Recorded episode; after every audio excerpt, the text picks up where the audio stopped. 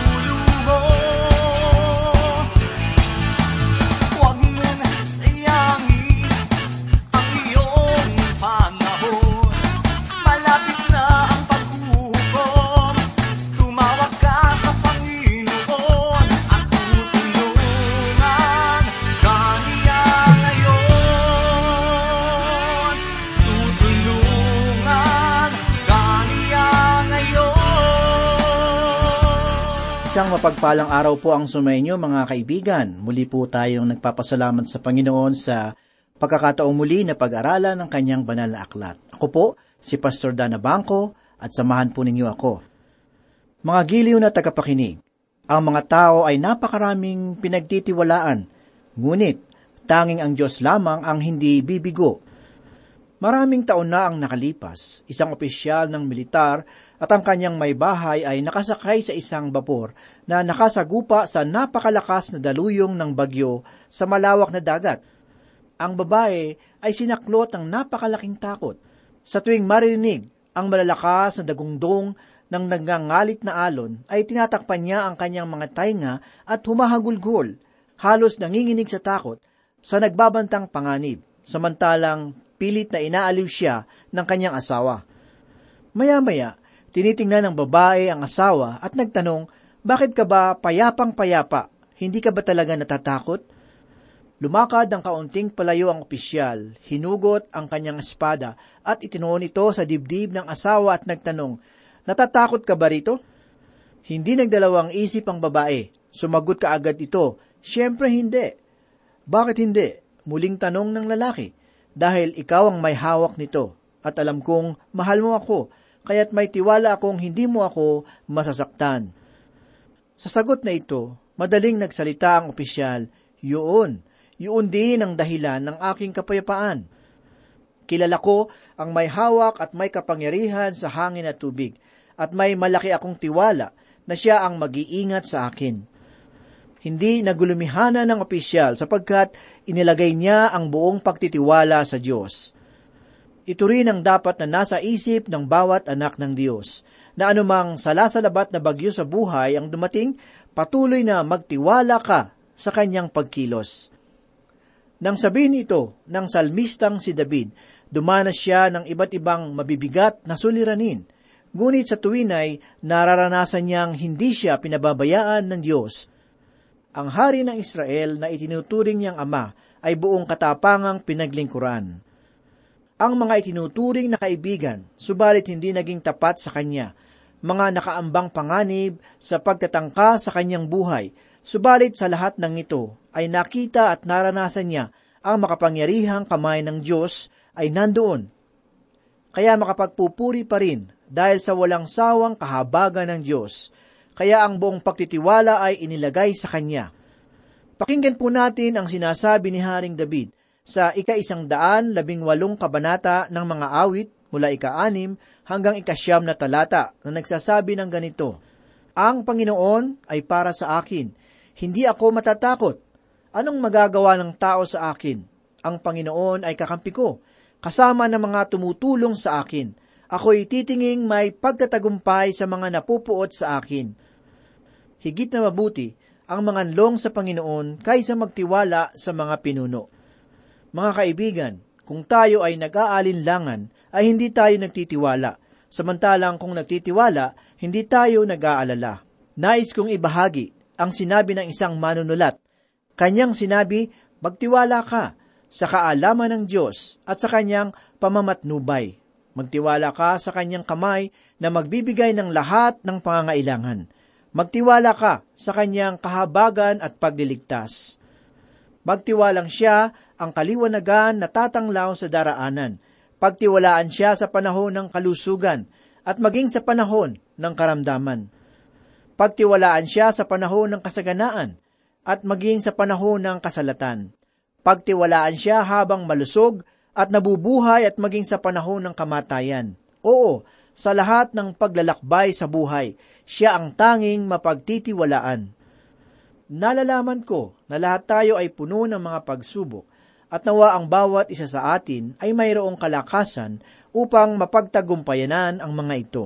Maging tulong nawa sa inyo ang ating palatuntunan upang magbigay ng kaaliwan. Magpapatuloy po tayo sa pagbubulay ng aklat ni Propeta Honas na sa kanyang katauhan ay puno din ng pagsubok, lalo na nang siya ay utusan ng Diyos sa ibang bayan. Puno ng hiwaga at himala ang buhay ni Propeta Honas at sa pagkakataong ito ay muli nating pagbulaya ng kanyang mga pahayag. Basahin po natin ang ipinahayag ni Propeta Honas sa ikalawang kabanata, ikapitong talata. Nang ang aking buhay ay nanlulupaypay, naaalala ko ang Panginoon, at ang aking dalangin ay umabot sa loob ng iyong banal na templo. Sa aking pananaw, ang isang pangkaraniwang paliwanag para dito ay nang lulunin siya ng dambuhalang isda ay agad siyang natakot. Mabilis siyang tumawag sa Diyos upang siya ay iligtas habang papasok sa tiyan ng malaking isda. Ipinahayag din sa bahagi ng talata na nang ang aking buhay ay nanlulupaypay, marahil ay inabot ng limang minuto bago mawala ng malay tao si Propeta Honas. Subalit, bago mangyari ito, ay nasambit niya ang mga katagana naaalala ko ang Panginoon. Ito ang pagkakataon na sinambit niya ang kanyang panalangin. Huwag nating isipin na matapos ang ikatlong araw na saliksikin ni Propeta Honas ang kanyang sarili, ay saka pa lamang naganap ang mga bagay na ipinahayag niya sa talata. Sa dulong bahagi ng talata ay ipinahayag naman ni Propeta Honas ang ganito, At ang aking dalangin ay umabot sa loob ng iyong banal na templo, bago siya mawala ng malay tao, at bago humantong ang kanyang kamatayan, ay tapos na ang kanyang panalangin sa Panginoon. Dumako naman po tayo sa ikawalong talata. Sinabi ni Propeta Honas, ang mga nagpapahalaga sa mga walang kabuluhang Diyos-Diyosan ay nagtatakwil ng kanilang tunay na katapatan. Mga kaibigan, isa ito sa mga dakilang aral sa banal na kasulatan. Ipinahayag ni Propeta Honas ang tungkol sa kawalan ng kabuluhan. Tinawag ito ni Propeta Honas na nagtatakwil ng kanilang tunay na katapatan. Ipinapahayag niya na kanilang itinatakwil ang tanging habag na maaari nilang tanggapin. Sinabi niyang ako ay tumatawag sa buhay at tunay na Diyos.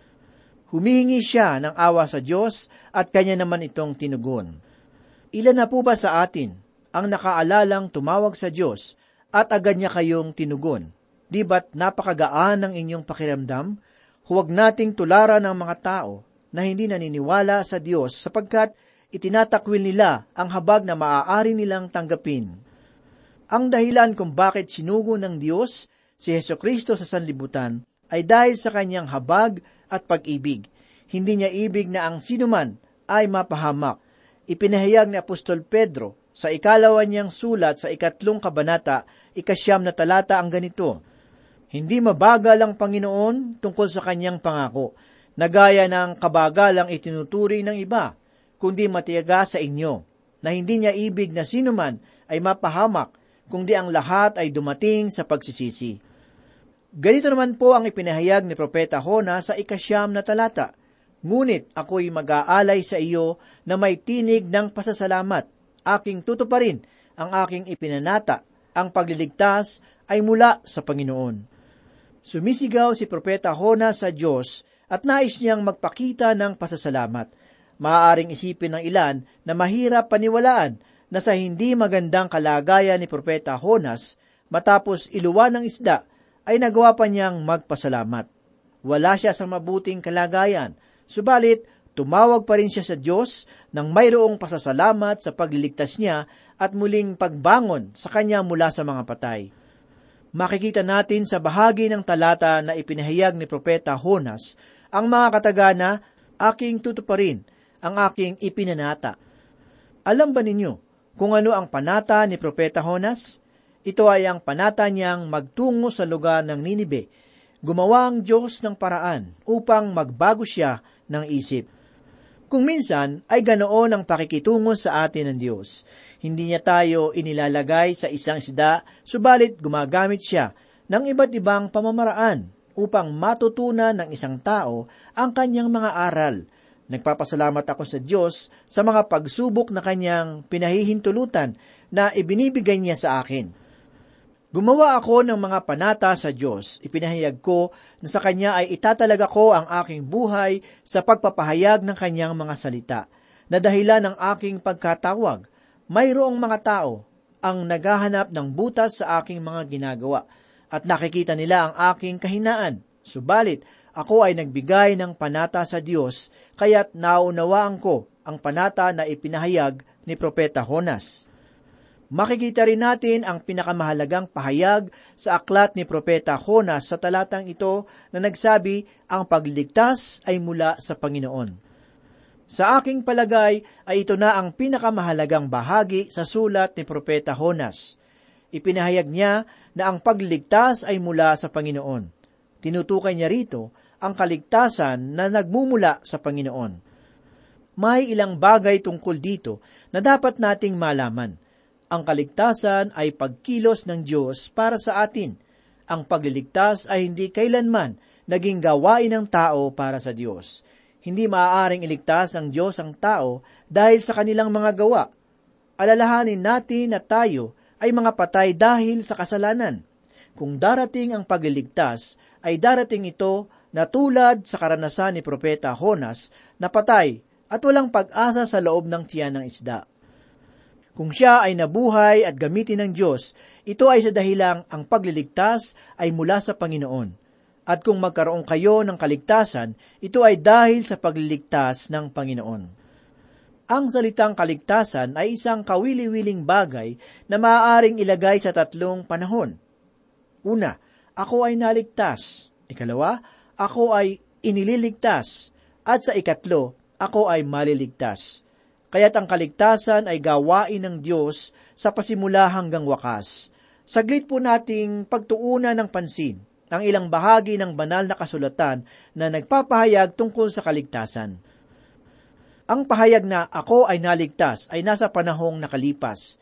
Sa ikalimang kabanata ng pahayag ni Juan, sa ikadalawamput apat na talata ay kanyang sinabi ang ganito, Katotohanang sinasabi ko sa inyo, ang nakikinig ng aking salita at sumasampalataya sa Kanya na nagsugo sa akin ay may buhay na walang hanggan at hindi darating sa kahatulan kundi lumipat na sa buhay mula sa kamatayan.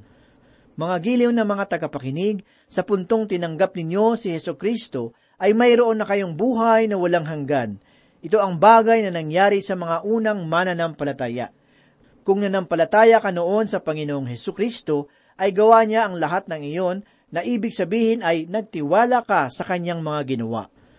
Ganoon din ang ipinahayag sa ikatlong kabanata ng sulat ni Juan talatang tatlumpu at anim. Ganito po ang sinasabi, ang sumasampalataya sa anak ay may buhay na walang hanggan, ngunit ang hindi sumusunod sa anak ay hindi makakakita ng buhay, kundi ang puot ng Diyos ay nananatili sa Kanya.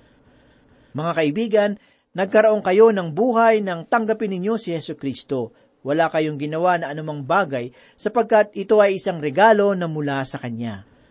Alamin naman po natin ang ipinahayag ni Apostol Pablo sa ikaanim na kabanata ng Roma talatang dalawampu at tatlo na nagsabi, sapagkat ang kabayaran ng kasalanan ay kamatayan, ngunit ang kaloob ng Diyos na walang bayad ay buhay na walang hanggan kay Kristo Jesus na Panginoon natin. Ako ay naligtas sa paanong paraan? sa pamamagitan ng pananampalataya kay Heso Kristo, hindi sa pamamagitan ng mga gawa o katwiran, kundi sa dahil sa awa na makikita natin sa ikatlong kabanata ng sulat ni Tito sa ikalimang talata na nagpahayag ng ganito, Iniligtas niya tayo, hindi dahil sa mga gawa na ating ginawa sa katwiran, kundi ayon sa kanyang kahabagan, sa pamamagitan ng paghuhugas ng muling kapanganakan at ng pagbabago sa pamamagitan ng Espiritu Santo. Nasa panahong kasalukuyan naman, ang pahayag na ako ay inililigtas. Ibig sabihin ay hindi pa tapos ang Diyos sa atin. Nais niyang patuloy na kumilos sa ating mga buhay. Pakinggan naman po natin ang pahayag ni Apostol Pablo sa ikalawang kabanata ng Pilipos sa ikadalawamput dalawa at ikadalawamput tatlong talata. Ganito po ang sinasabi, Kaya nga, mga minamahal ko, kung papaanong lagi ninyo akong sinusunod, hindi lamang sa harapan ko, kundi higit ngayon na ako'y hindi ninyo kasama, ay isagawa ninyo ang inyong sariling kaligtasan na may takot at panginginig, sapagkat Diyos ang gumagawa sa inyo, maging sa pagnanais at sa paggawa, para sa kanyang mabuting kalooban. Hindi maaaring ito ay inyong pagpaguran hanggat hindi pa gumagawa ang Diyos. Ipinahayag ni Apostol Pablo sa ikalawang kabanata ng Epeso sa ikawalo at ikasyam na talata ang ganito, sapagkat sa biyaya kayo'y naligtas sa pamamagitan ng pananampalataya, at ito'y hindi sa pamamagitan ng inyong sarili. Ito'y kaloob ng Diyos, hindi sa pamamagitan ng mga gawa upang ang sinuman ay huwag magmalaki.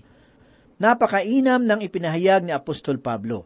Subalit, hindi ito dito nagtatapos. Ipinagpatuloy niya sa ikasampung talata ang kanyang pahayag na sapagkat tayo kanyang pinakamahusay na gawa na nilalang kay Kristo Jesus para sa mabubuting gawa na inihanda ng Diyos ng una pa upang siya nating lakaran.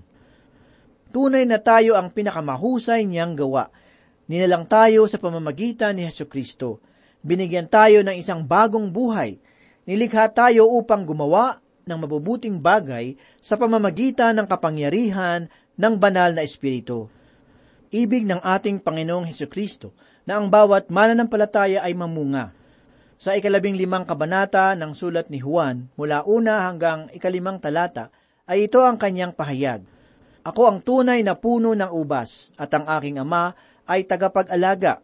Ang bawat sanga sa akin na hindi nagbubunga ay inaalis niya, at ang bawat sanga na nagbubunga ay nililinis niya upang lalong magbunga. Kayo'y malilinis na sa pamamagitan ng salita na aking sinabi sa inyo. Kayo'y manatili sa akin at ako'y sa inyo. Gaya ng sanga na hindi magbubunga buhat sa kanyang sarili, malibang nakakabit sa puno, gayon din naman kayo, malibang kayo'y manatili sa akin. Ako ang puno ng ubas, kayo ang mga sanga, ang nananatili sa akin at ako'y sa kanya, ay siyang nagbubunga ng marami, sapagkat kung kayo'y hiwalay sa akin, ay wala kayong magagawa.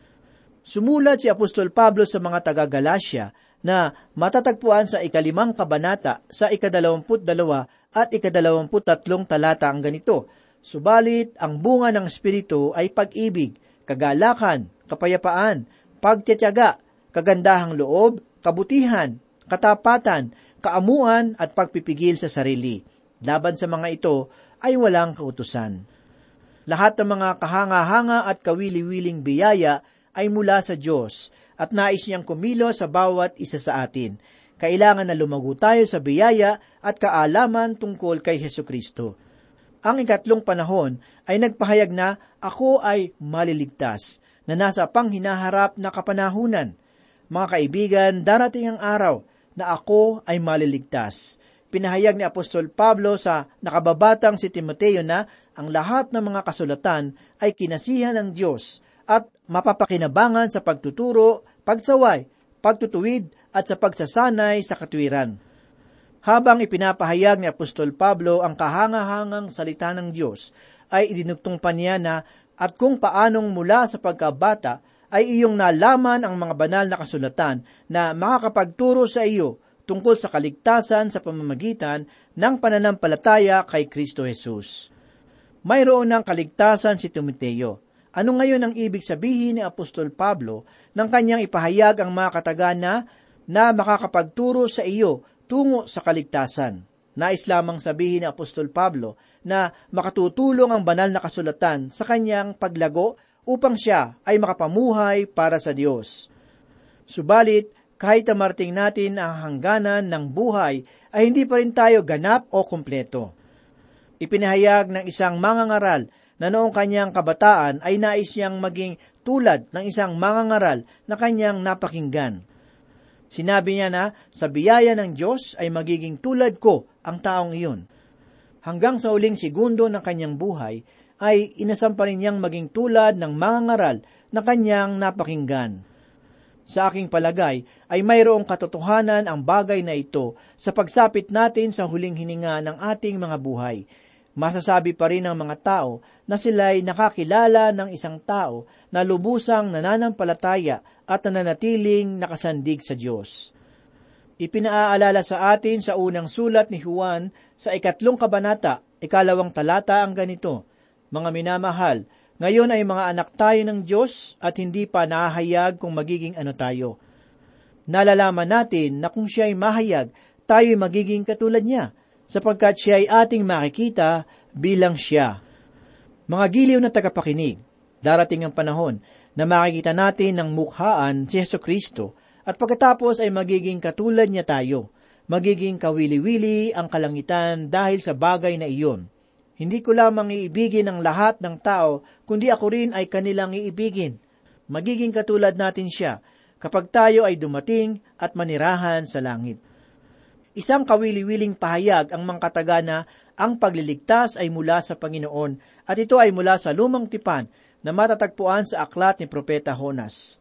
Alam ba ninyo kung saan natutunan ni Propeta Honas ang bagay na ito?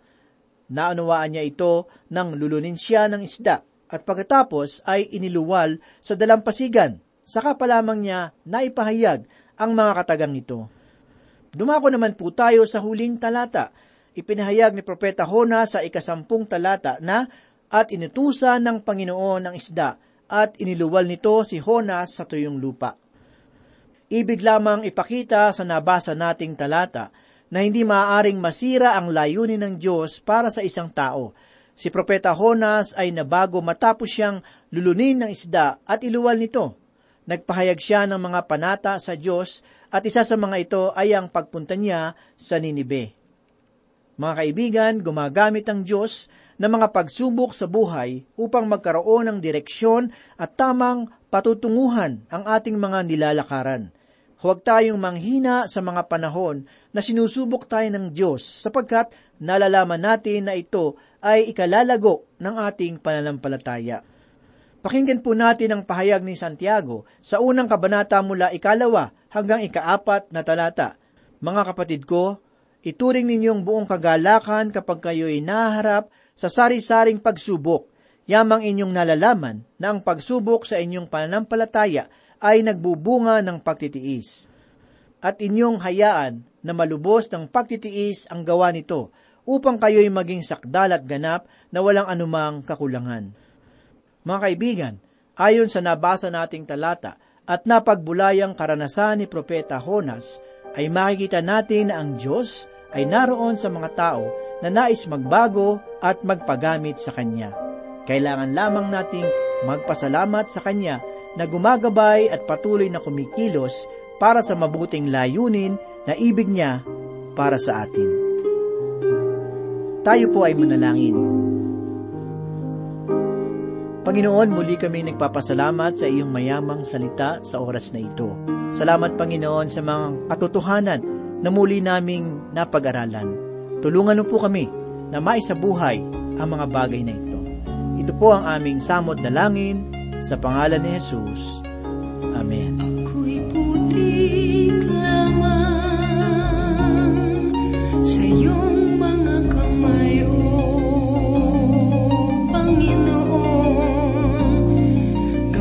sa akin ang lahat ng ayon sa